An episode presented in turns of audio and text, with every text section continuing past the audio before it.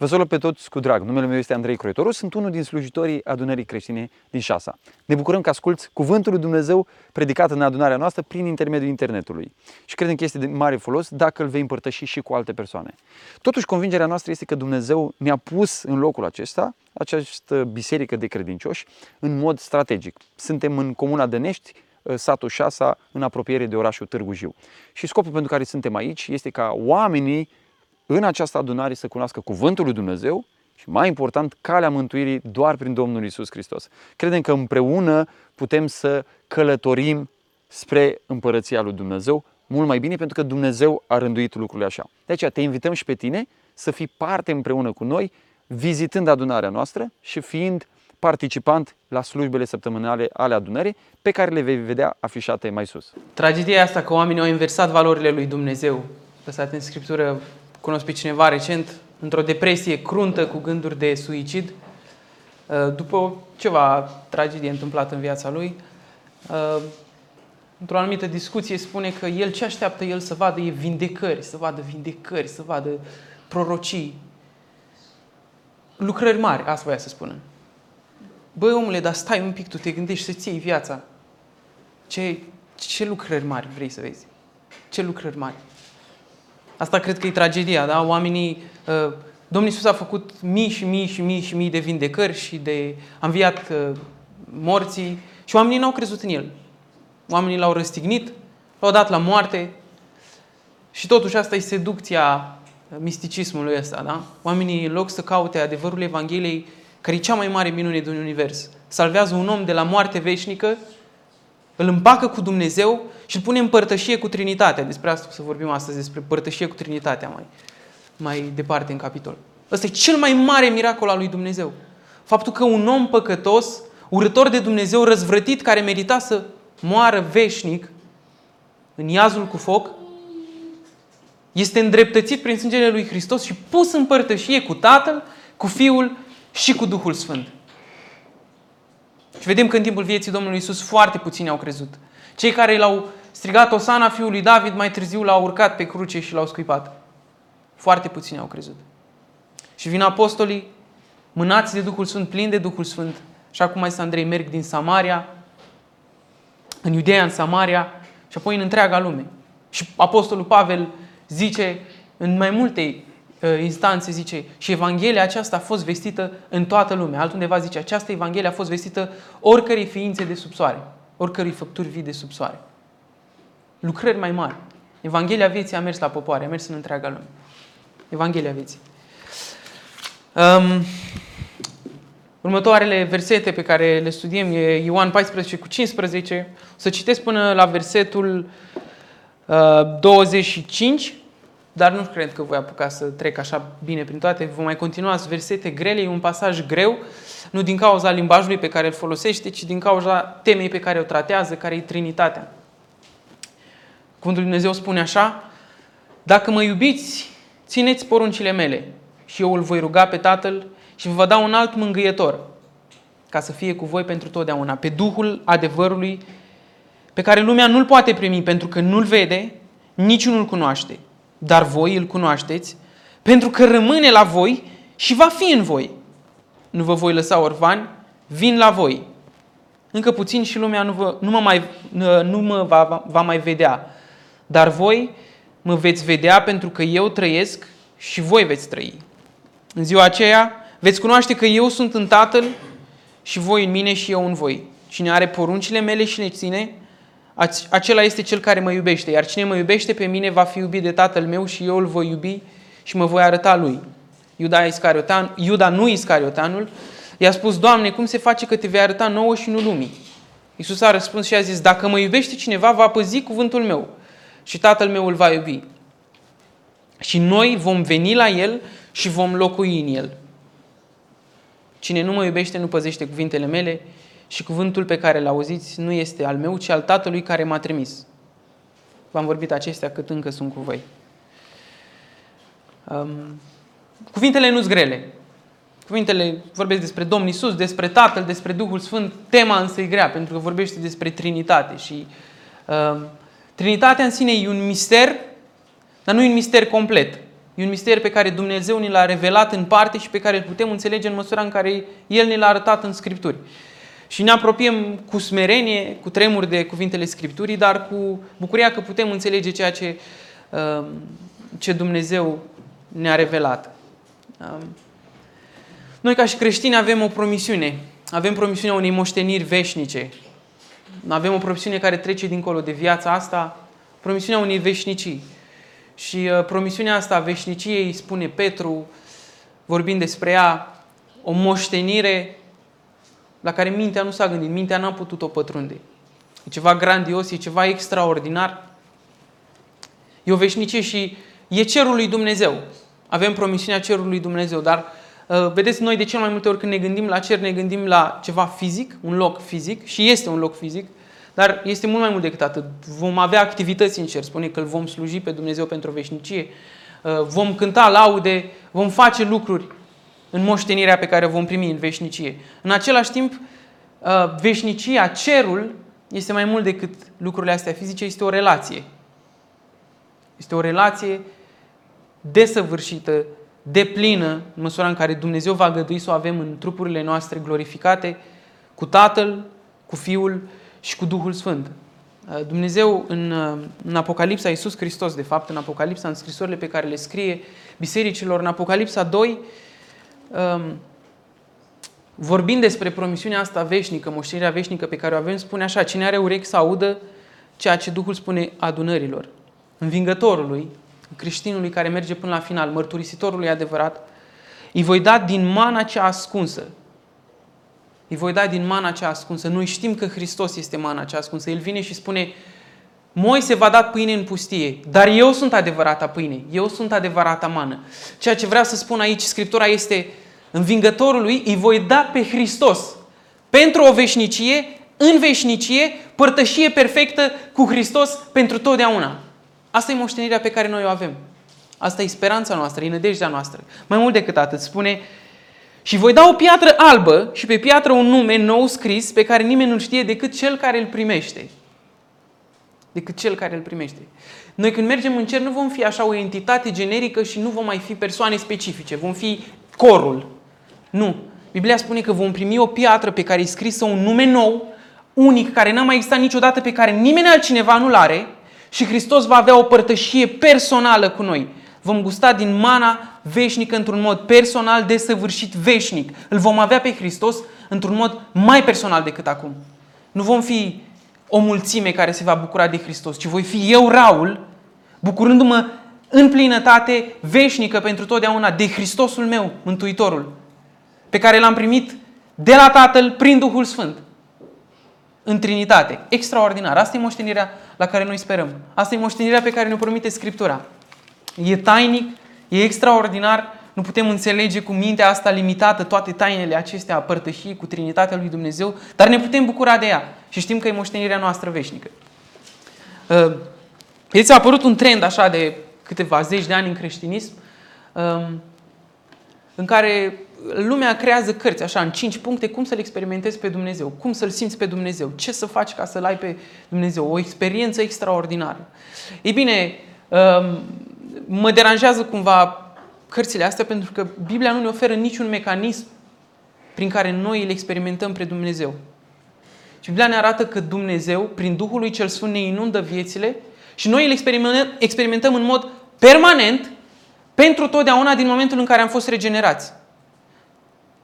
Este o tendință păgână, când dați voie să zic, căutarea mecanismelor care ne induc în starea de experimentare a lui Dumnezeu.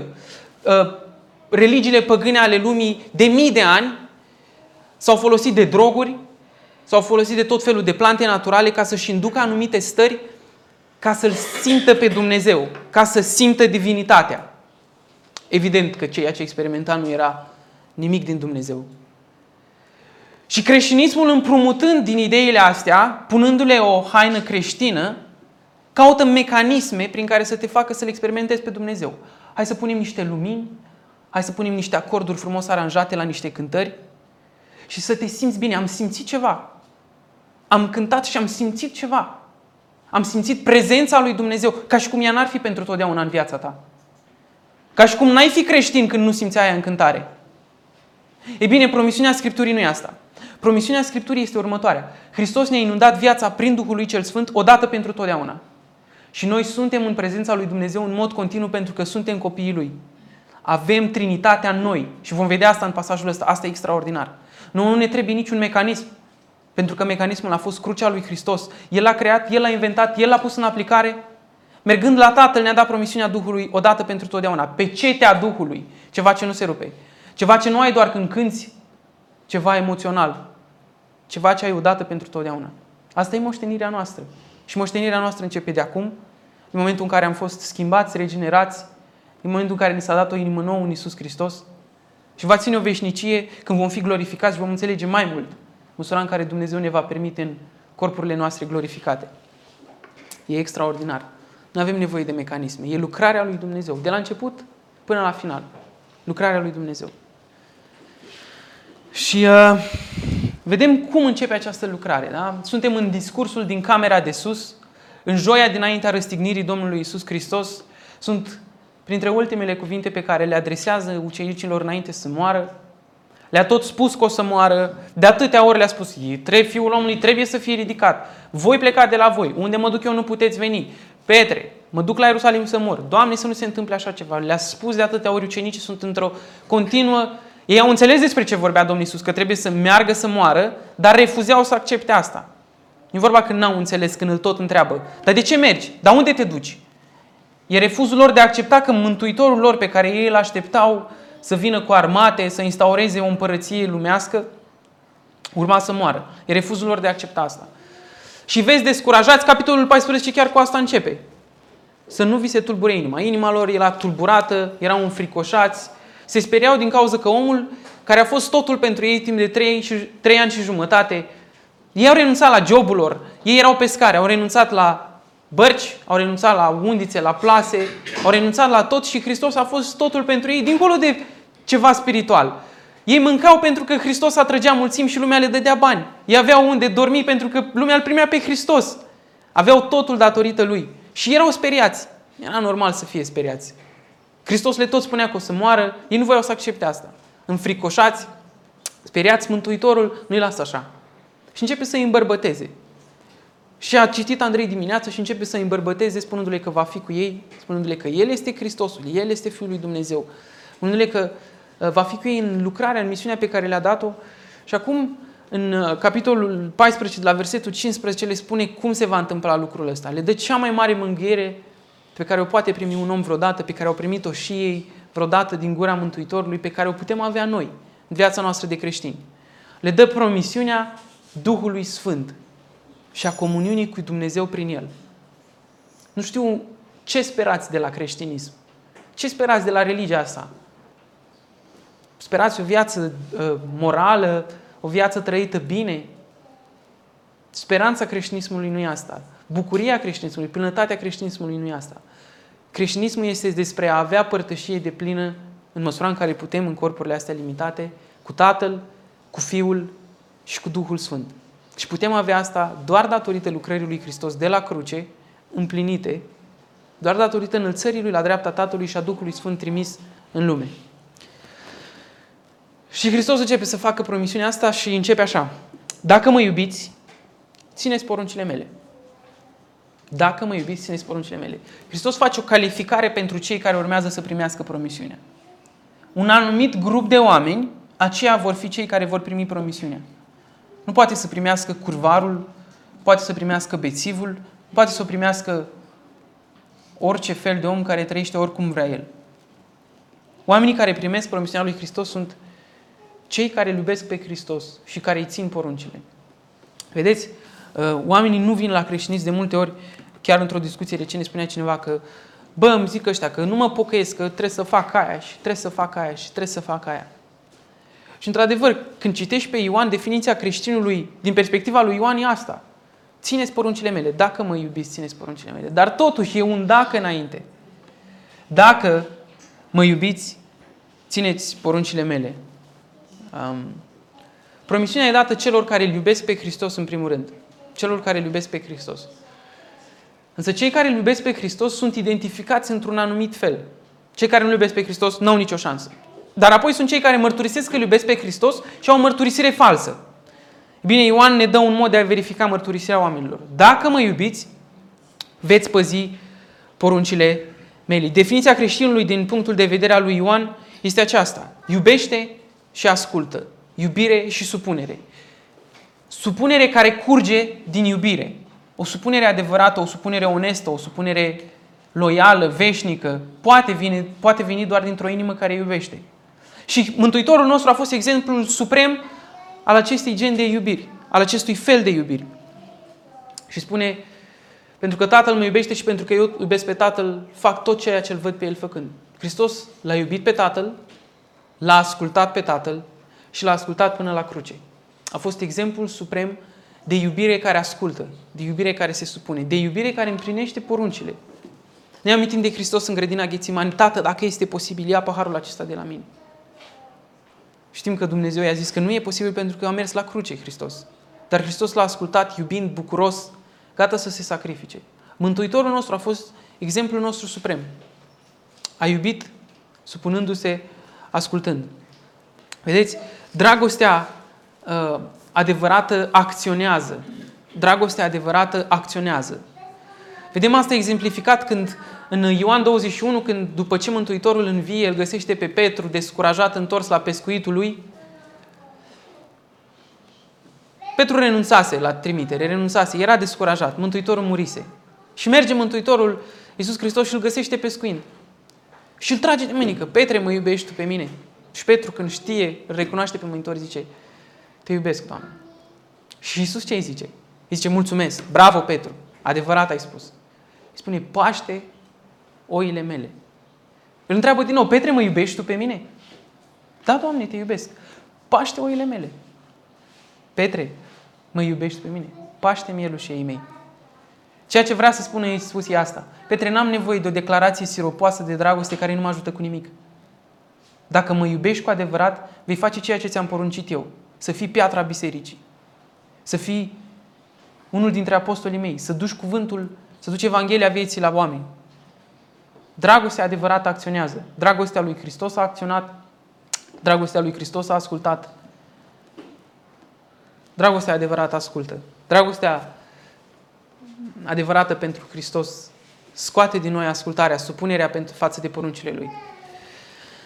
Uh, ăștia sunt oamenii care primesc promisiunea care vine în următoarele versete. Oamenii care iubesc pe Hristos și acționează în măsura dragostei pe care o au. Și apoi vine promisiunea. Și eu îl voi ruga pe Tatăl. Eu. Iisus dă promisiunea Duhului Sfânt și o dă într-un anumit fel. Nu o condiționează de credința omului. Nu o condiționează de cât de tare e omul ăla. Ce misiune are el în lumea asta. Ce o condiționează de el însuși. De mijlocirea lui la dreapta Tatălui. E lucrarea lui, coborârea Duhului Sfânt e lucrarea lui. Eu îl voi ruga pe Tatăl. Și noi știm că noi avem un mijlocitor drept, bun, corect, sfânt la dreapta Tatălui. Mijlocitorul nostru, Iisus Hristos. E lucrarea Lui. Promisiunea pe care El ne-o face, tot El o pune în aplicare. Prin rugămintea pe care El o face Tatălui. Nu ne spune, eu v-am promis și voi mergeți și rugați-L pe Tatăl să vă împlinească promisiunea. Și spune, eu vă promit și tot eu mă duc la Tatăl să mă rog pentru, să vă dea promisiunea pentru care, pe care eu v-am făcut-o. Extraordinar. Ăsta e mijlocitorul nostru, ăsta e Hristosul nostru. Și eu îl voi ruga pe Tatăl și El vă va da un alt mângâietor. El vă va da un alt mângâietor. Trinitatea într-un singur verset. Eu, Fiul, voi vorbi cu Tatăl ca să trimită pe Duhul Sfânt. Dumnezeu Tatăl, Dumnezeu Fiul, Dumnezeu Duhul Sfânt, implicați profund, adânc, activ și eficient în viața noastră. Și vă vă da un alt mângâietor. Vedeți, um, creștinismul e o relație care curge din dragostea lui Hristos, împlinind viața noastră atât spiritual cât și fizic. Împuternicitor pentru lucrările mari din versetul 12 și 13 ca să puteți face lucrările, asta le spune Hristos, ca să puteți face lucrările mari despre care v-am spus în versetul 12, în versetul 13, trebuie să vină un mângâietor. Dar mângâietor, din păcate, e o o traducere ușoară, o traducere slabă a cuvântului. Cuvântul folosit uh, e un cuvânt în greacă mai complicat. Ceea ce vrea să spună cuvântul e un cuvânt general, care poate fi folosit și pentru uh, susținător, ajutător, cineva care îmbărbătează, cineva care e mereu lângă tine. Practic asta înseamnă cuvântul. Chemat lângă. Și eu vă voi trimite pe cel chemat lângă voi. Dar înainte de a spune mângâietor, pe acesta care ne va fi suficient în toate lucrurile, și vom vedea asta, promisiunea asta spusă mai, mai explicit uh, în versetele următoare, um, spune că va fi un alt mângâietor. Și iarăși cuvântul alt nu înseamnă total diferit, uh, nu înseamnă ceva ce n-a mai fost până acum, nu înseamnă uh, ceva ce voi n-ați înțeles, n-ați mai văzut până acum. Cuvântul alt folosit în contextul ăsta este un cuvânt care arată spre asemănare. E de fapt spune identic. Vă voi trimite pe cineva, un mângâietor identic cu mine. Ăsta e cuvântul alt, e cuvântul altos, alas, mă scuzați, în greacă, care exact asta înseamnă, similar, identic cu mine. Vă voi trimite un mângâietor identic cu mine. De ce? Pentru că erau descurajați. Mântuitorul lor pleacă și Isus le spune la un moment dat, e mai bine ca eu să plec. E mai bine pentru voi ca eu să plec. Pentru că vine unul identic cu mine, care face exact lucrurile pe care eu le-am făcut în voi și prin voi, și lucru extraordinar e ăsta. Hristos putea să fie în alt oraș și ucenicii să nu-L vadă. Hristos putea, cât a fost pe pământul ăsta, putea să fie despărțit de ei și știm că a plecat 40 de zile în pustie, se retrăgea pe munte. Ei bine, promisiunea asta e mai bună, e mai bine ca Hristos să plece pentru că acum El va fi în ei. În ei. Și asta e o promisiune și pentru noi. Noi spunem, ah, dacă ar fi Isus acum cu noi aici. E bine, El este. El este. E mai mult decât promisiunea acolo unde doi sau trei se adună. E promisiunea prezenței Lui active și reale în viața noastră a fiecăruia dintre noi, nu doar când suntem aici, ci când plecăm de aici, când te urci pe tir și pleci la muncă, când stai acasă la tigaie. Asta e promisiunea extraordinară, că e Hristos e cu noi în noi, prezent în mod miraculos în viața noastră prin acest altul identic cu El, Mângâietorul Duhul Sfânt. Ca să fie cu voi pentru totdeauna. Și cum am spus, Hristos a plecat, s-a ridicat de pe lumea asta, l-a trimis pe Duhul Sfânt ca să fie cu noi pentru totdeauna. Pentru totdeauna. Ar fi descurajant să știm că avem Duhul Sfânt doar pentru o anumită perioadă, doar când ne simțim noi bine, doar când am o zi bună, când m-am trezit nu știu cum, doar când am avut o săptămână așa, am băgat din Biblie, am citit din Biblie în fiecare zi. Nu, promisiunea e pentru totdeauna. Pentru că Hristos știa că ucenicii vor avea perioade în care vor fi descurajați, vor fi naufragiați, vor fi bătuți, vor fi închiși. Și le face promisiunea asta. Eu mă duc la Tatăl, dar voi fi cu voi pentru totdeauna prin Duhul meu care va veni la voi. Duhul adevărului. Duhul adevărului. Pe care lumea nu-l cunoaște, nici nu-l vede, dar voi îl cunoașteți pentru că rămâne la voi și va fi în voi. Duhul adevărului. Trinitate perfectă. Dumnezeu e adevăr și știm asta. Iisus spune despre El, eu sunt calea, adevărul și viața și vă trimit Duhul meu care e Duhul adevărului. Eu sunt una cu Tatăl, Tatăl este una cu mine, eu sunt adevărat, Tatăl este adevărat, eu am adevărul, eu sunt adevărul și vă trimit Duhul meu care este Duhul adevărului. Întreaga lucrare a Trinității în viața noastră prin Duhul, prin Duhul Sfânt în comuniune perfectă, în Trinitate și cu noi. El va fi ce v-am fost eu, eu sunt adevărul și El va fi adevărul. Mai târziu spune, El vă va revela despre mine, El vă va aminti, El vă va însuți și vă va aminti despre ce v-am spus eu. E important că e Duhul adevărului pentru că e o încurajare pentru ei. Promisiunea asta este mai mult decât o promisiune a prezenței lui Hristos în viața lor, ci este o promisiune pentru noi, de fapt este o încredințare pentru noi a faptului că ceea ce avem scris în Scripturi e adevărat, e corect și vrednic de crezare. Pentru că Hristos a trimis Duhului cel Sfânt, care e Duhul adevărului apostolilor, și apostolii au scris inspirați de Duhul adevărului scripturile pe care noi le citim. Putem avea de plină încredere în ele. Putem să stăm drepți în fața oamenilor cu ele, pentru că știm că e o lucrare a lui Dumnezeu în faptul că noi avem cartea asta aici. În faptul că noi avem cartea asta aici. E o promisiune pentru ei. În 6 cu, în, în 15 le spune așa. Dar când va veni acela Duhul adevărului, El va, va, călăuzi, vă va călăuzi în tot adevărul, pentru că nu va vorbi de la sine însuși, ci va vorbi ce va auzi și va face cunoscut cele viitoare. Va vorbi ce va auzi de la Tatăl și va face cunoscut cele viitoare. Și noi știm că asta avem în Scriptură.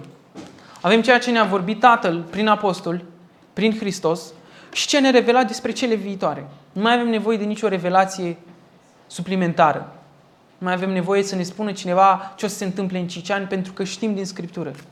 Nu mai există nimic ce poate adăuga cineva la Scriptura asta, la cuvântul perfect revelat al lui Dumnezeu, pentru că este singurul care a fost inspirat în mod supranatural de Dumnezeu pentru așezarea acestui canon a acestei Biblii pe care noi o citim astăzi. Duhul adevărului, pe care lumea nu-l cunoaște, nici nu-l vede, dar voi îl cunoașteți pentru că rămâne la voi și va fi în voi. Voi îl cunoașteți pentru că e exact cine sunt eu. Și eu am stat în mijlocul vostru, voi m-ați văzut în fiecare zi, voi mi-ați auzit cuvintele și Duhul care vine la voi nu va face nimic diferit din ceea ce am făcut eu. Voi îl cunoașteți deja pentru că eu mă duc, îl trimit pe el, deci rămâne la voi, mai mult decât atât, va fi în voi, împuterniciți pentru lucrarea pe care o veți face.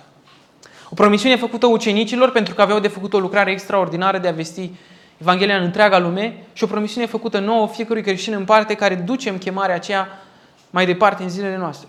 O promisiune pentru Ionela, o promisiune pentru Cristina, o promisiune pentru Claudia, că Duhul lui Dumnezeu, Duhul adevărului, pe care noi îl cunoaștem pentru că am fost răscumpărați de Fiul Său, e în noi, pentru totdeauna și lumea nu-L cunoaște. De ce lumea nu-L cunoaște? Pentru că nu L-a cunoscut nici pe Hristos. A venit la ai săi și ai săi nu L-au primit, L-au prigonit ai săi, lumea L-a urât pe Hristos și lumea L-a răstignit pe Hristos.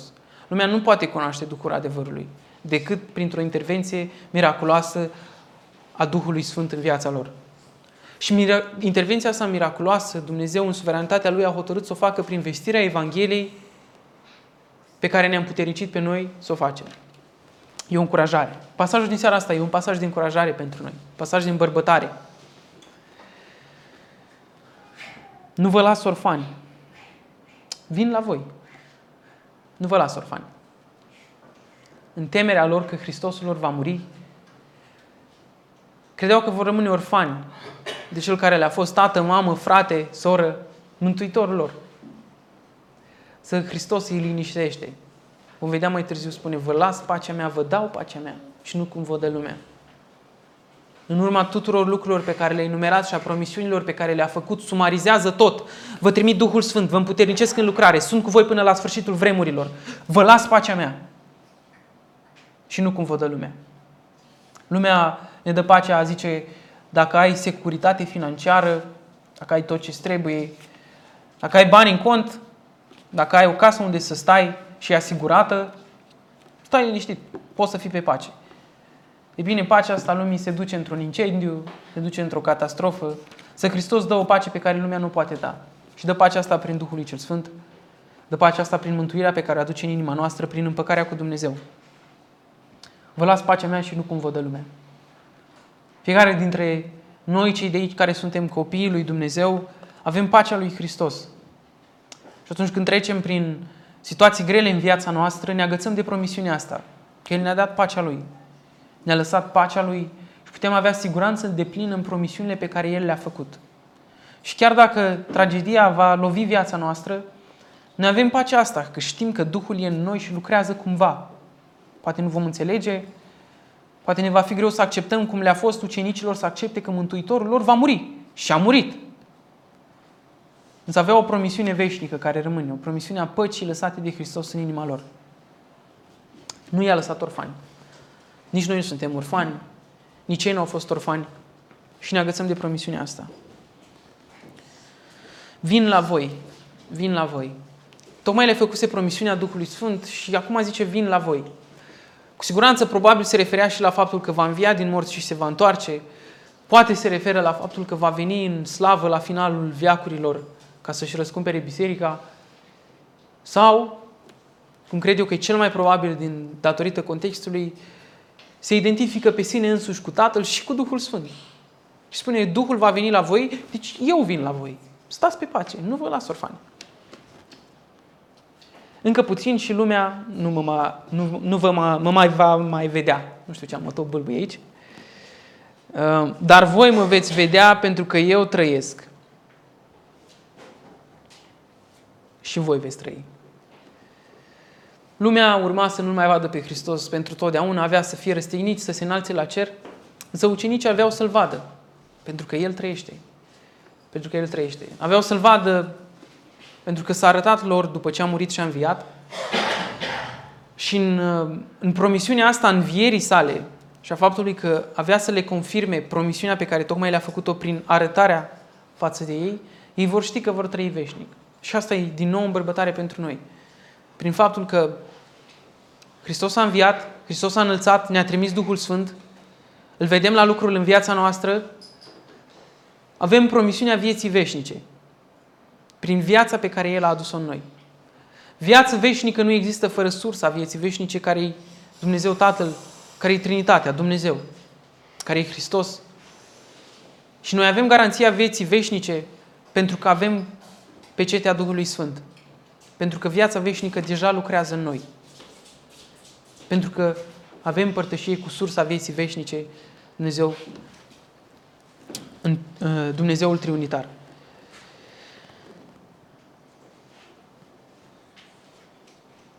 În ziua aceea veți cunoaște că eu sunt în Tatăl meu și voi în mine și eu în voi. În ziua aceea când va veni Duhul Sfânt, veți cunoaște că eu sunt în Tatăl, pentru că mi-am ținut promisiunea pe care Tatăl m-a pus să vă fac și eu sunt în mine și Tatăl este în mine și eu sunt în voi. Veți cunoaște toate lucrurile astea datorită primirii Duhului Sfânt. Cine are poruncile mele, din nou, din nou reiterează cine sunt cei care se bucură de promisiunea aceasta.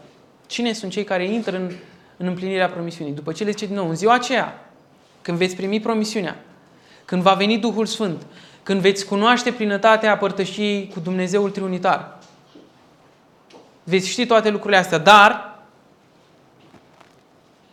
cine are poruncile mele și le ține, acela este cel care mă iubește. Nu vă înșelați, nu vă înșelați. Nu vă veți bucura de niciunul din aceste promisiuni, de niciunul din aceste adevăruri, dacă nu se vede în viața noastră și dacă nu experimentăm o iubire autentică față de Hristos care se manifestă printr-o credință care acționează, care ascultă poruncile Lui, care e porunca nouă pe care le-a dat-o ucenicilor să vă iubiți unii pe alții așa cum v-am iubit eu. Dacă cineva spune că mă iubește și nu-și iubește fratele, e un mincinos. Cei care îl iubesc pe Hristos sunt cei care își pun iubirea, credința, cei care o exteriorizează prin dragostea față de aproape, față de cei din imediata lui familie, față de cei pierduți din lumea asta. Și doar ei intră în posesia promisiunii. Pentru că doar ei sunt cei care vestesc Evanghelia și o duc mai departe. Iuda, nu Iuda, Iscarioteanul, pentru că acesta plecase deja, capitol mai devreme, i-a spus, Doamne, cum se face că te vei arăta nouă și nu lumii? Pare că Iuda n-a înțeles. Dar eu cred că Iuda a înțeles că Hristos urma să moară și el refuza să accepte faptul că se va arăta numai lor. Ei încă așteptau pe Hristosul ăla care se arate lumii întregi și vine și cucerește și ia Ierusalimul de la romani și alungă pe romani. Și întreabă, Doamne, stai un pic, tu nu ești Mesia promis din vechime? Tu nu ești Hristosul? Cum se face că mori, pleci și nu te mai arăți lumii? Ce s-a întâmplat cu toate promisiunile alea? Ce s-a întâmplat cu promisiunile alea pe care ni le-ai făcut? Păi tu ești Mesia sau nu ești? Asta practic îl întreabă Iuda. Cum se face că ni te vei arăta numai nouă și nu lumii? Că noi știm că Mesia se va arăta lumii întregi. Avea o perspectivă mică asupra lucrării și o perspectivă pământească asupra felului în care Împărăția lui Dumnezeu avea să se arate în lumea asta. Da? Noi știm că Împărăția lui Dumnezeu se manifestă prin biserică, prin vestirea Evangheliei, prin oameni, nu prin sabie, nu prin ruguri. Am mai spus asta și o repetăm. Noi suntem Împărăția lui Hristos manifestată. Hristos a arătat lumii întregi prin biserica Lui. Prin noi, promisiunea făcută în vechime a fost împlinită. Hristos stăpânește peste națiunea astăzi. Și Hristos se arată lumii întregi lumii întregi, prin noi, la serviciu, la școală, acasă, printre vecini. Hristos se arată lumii întregi. Întrebarea asta pusă de Iuda e împlinită astăzi în mijlocul nostru. Pe faptul că noi mergem în lumea asta și dacă îl iubim pe Hristos și păzim poruncile Lui, îl arătăm pe Hristos întregii lumi. Și asta practic spune Hristos. Cum se face că nu te arăți lumii? Și Hristos spune, dacă mă iubește cineva, va păzi cuvântul meu și Tatăl meu îl va iubi. Știți cum mă voi arăta lumii întregi? Dacă mă iubiți, veți păzi cuvântul meu. Așa mă voi arăta lumii întregi. Prin faptul că voi păziți cuvântul meu. Prin faptul că voi sunteți trupul lui Hristos care lucrează astăzi în lume. Eu, tu, noi fiecare în parte. Și dacă păzim cuvântul, și Tatăl meu îl va iubi. Și Tatăl meu îl va iubi. Știm că Hristos ne iubește pentru că a trimis Duhul Sfânt în noi și știm că Tatăl ne iubește pentru că Hristos ne iubește. Suntem iubiți de întreaga plinătate a Dumnezeirii. Fiecare dintre noi în parte. Cei răscumpărați prin sângele Mielului. Și ne putem bucura de realitatea asta și putem avea siguranța asta și să o luăm cu noi în fiecare zi a vieții noastre. Suntem iubiți de plinătatea Dumnezeirii, de Dumnezeu Tatăl, de Dumnezeu Fiul și de Dumnezeu Duhul Sfânt. Suntem iubiți de El. Și acum pune promisiunea asta într-un mod negativ și cine nu mă iubește, nu păzește cuvintele mele și cuvântul meu pe care îl auziți nu este al meu, ci este al Tatălui care m-a trimis. Deci cine nu mă iubește, nu păzește cuvintele mele. Să nu vă înșelați. Nu vreau profesii false de la voi. Nu vreau dragoste siropoasă care nu se arată în niciun fel în lumea asta. Cine nu mă iubește, nu păzește cuvintele mele. E o verificare a credinței. E un avertisment pentru noi. Se vede în mine dragostea mea pentru Hristos prin manifestarea externă a păzirii mele a fiecărui lucru pe care îl găsesc în cuvântul Lui, a poruncii noi pe care ne-a dat-o. Se vede în mine asta. Pot să mărturisesc o dragoste adevărată față de Hristos în lipsa oricărei manifestări exterioare? Hristos zice nu. Faptele ne dobândesc mântuirea sau acceptarea la Tatăl? Nu. Dar Hristos spune asta. O dragoste adevărată față de mine se manifestă. Ascultă, se supune, slujește, ia ștergarul. Face ce-l vede pe tată făcând, face ce-l vede pe fiul făcând. Cine nu mă iubește nu păzește cuvintele mele și cuvântul. Și cuvântul pe care îl auziți nu este al meu, ci al Tatălui care m-a trimis. Din nou, să spune eu și Tatăl suntem una, ceea ce vă spun eu e adevărat, pentru că Tatăl spune asta, m-a verificat prin semne, m-a verificat prin minuni, vă fac promisiunea asta în baza promisiunii Tatălui, care mi-a dat-o mie, eu vă dau vouă și voi verifica prin Duhul Sfânt, da și amin. Cuvântul lui Hristos e da și amin. Mă voi opri aici cu citirea, e mult de digerat pentru că e un pasaj greu. Sumarizăm și tragem câteva concluzii. Uh, reamintesc din nou. Nu există mecanisme care să ne facă să ne bucurăm într-un mod mai special de prezența lui Dumnezeu. Mecanismul a fost împlinit de Hristos prin moartea lui, prin învierea lui și prin înălțarea lui la dreapta Tatălui. Noi ne bucurăm, noi avem astăzi prezența lui Dumnezeu în viața noastră. Noi experimentăm prezența lui Dumnezeu în viața noastră, prin Duhul Sfânt. Fiecare dintre noi, cei răscumpărați de Hristos. Ne putem bucura de promisiunea Duhului pe care Tatăl a făcut-o celor care îl iubesc și care păzesc poruncile Lui. Putem verifica viața dacă vedem manifestarea uh, externă a Duhului Sfânt prin dragoste față de alții, printr-o dragoste care se sacrifică, printr-o dorință de a sluji pe Hristos, slujind pe aproapele nostru, știm că ne bucurăm de plinătatea Duhului Sfânt. Și avem o nădejde veșnică, care începe de aici. Avem o nădejde că într-o zi vom fi într-o relație glorificată, în corpuri glorificate, cu Tatăl, cu Fiul și cu Duhul Sfânt, pentru o veșnicie. Vom gusta din mana cea ascunsă Iisus Hristos, pâinea vieții, într-un mod personal, cu o piatră pe care va scrie, ne va scrie un nume nou și pe care El îl va ști într-un mod particular, personal, extraordinar. Avem o moștenire veșnică, avem o prezență a lui Hristos veșnică în viața noastră avem o nădejde veșnică și un Duh Sfânt care e cu noi. Amin.